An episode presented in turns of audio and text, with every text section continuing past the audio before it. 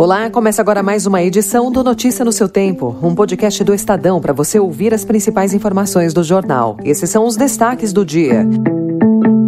Jorge Gerdau diz que diálogo de Lula com o meio empresarial está pequeno. Relator do arcabouço fiscal afirma que aumento de gastos na nova regra ajustam inflação subestimada por corte de tributos dos combustíveis e a nova exposição de Brecheret em São Paulo.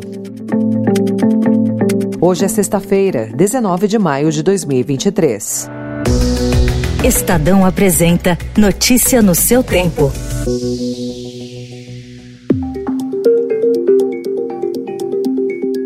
Uma das lideranças mais respeitadas no debate sobre o custo Brasil, o empresário Jorge Gerdau disse ao Estadão que há um desconhecimento político sobre o tamanho da crise brasileira e que o marasmo burocrático se tornou teto para o crescimento do país. Sobre o presidente Lula, Gerdau disse que o chefe do executivo tem pouco diálogo com o empresariado e se declara angustiado por não vislumbrar como o governo vai equilibrar a questão orçamentária e a relação com o Congresso. Para o industrial, o presidente presidente do Conselho Superior do Movimento Brasil Competitivo, se Lula fizer um chamamento, é possível estabelecer uma ponte com o setor privado. Aos 86 anos, Gerdau também critica o baixo envolvimento do empresariado na política.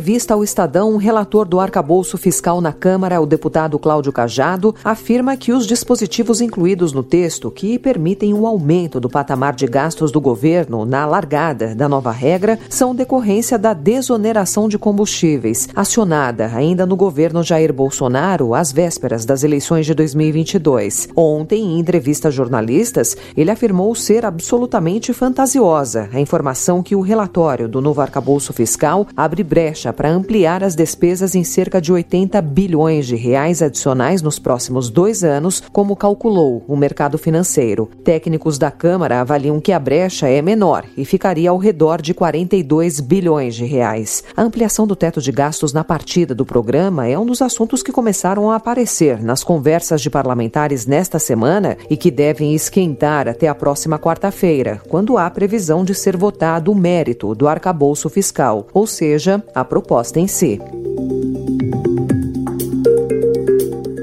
A taxa de desemprego aumentou em 23 das 27 unidades da federação na passagem do quarto trimestre de 2022 para o primeiro trimestre de 2023, segundo dados divulgados ontem pelo IBGE. Na média nacional, a taxa de desemprego subiu de 7,9% no quarto trimestre de 2022 para 8,8% no primeiro trimestre de 2023. Segundo o IBGE, o mercado de trabalho teve um movimento sazonal de alta na busca por emprego emprego e de eliminação de vagas temporárias em vários estados.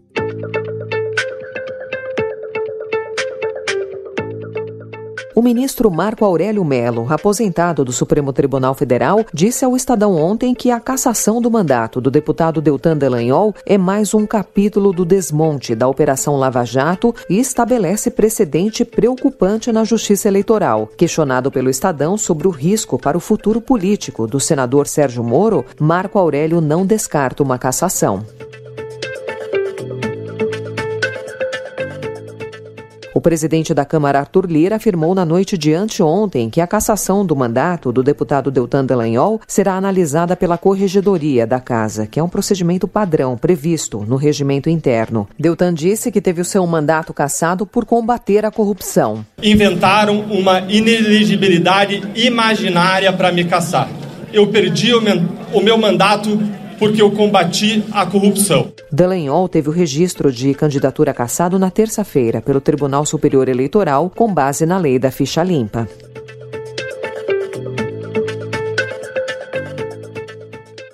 Vou proclamar o resultado provisório. O voto do ministro Nunes Marques acompanha o relator quanto à rejeição das preliminares mas julga improcedente a denúncia. E os ministros uh, Luiz Roberto Barroso Luiz Fux e Carmen Lúcia acompanham o voto do eminente relator. O plenário do Supremo Tribunal Federal formou maioria para condenar o ex-presidente Fernando Collor de Mello na ação em que ele é acusado por corrupção passiva, lavagem de dinheiro e organização criminosa na Lava Jato. A pena ainda será definida e a análise do caso será retomada na próxima quarta-feira. Procurado, Collor não se manifestou.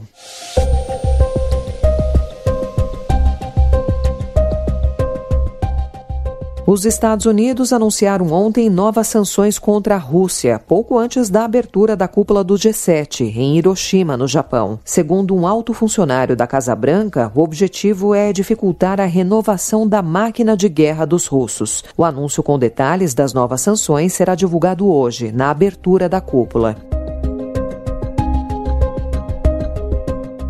O presidente Lula, que desembarcou ontem em Hiroshima como convidado da cúpula do G7, participará de painéis para tentar frear críticas à Rússia pela guerra na Ucrânia. O Itamaraty tem buscado uma posição de neutralidade no conflito.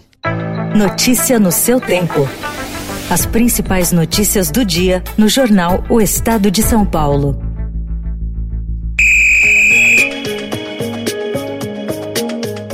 As operações que desmembraram uma quadrilha acusada de envolvimento na manipulação de partidas de futebol geraram uma onda de novas denúncias e frentes de investigação sobre o esquema de faturamento com apostas contaminadas. A partir dos primeiros resultados da apuração, jogadores e dirigentes de ao menos cinco clubes procuraram autoridades de Goiás, onde se concentram as investigações, dispostos a compartilhar informações. O primeiro a denunciar foi o Vila Esporte Clube, de Goiânia. Os investigadores avaliam que essas informações podem trazer mais pistas sobre os novos intermediários e aliciadores de atletas, além de ajudar a mapear a maneira como o grupo investigado se ramificou por diferentes competições pelo futebol brasileiro.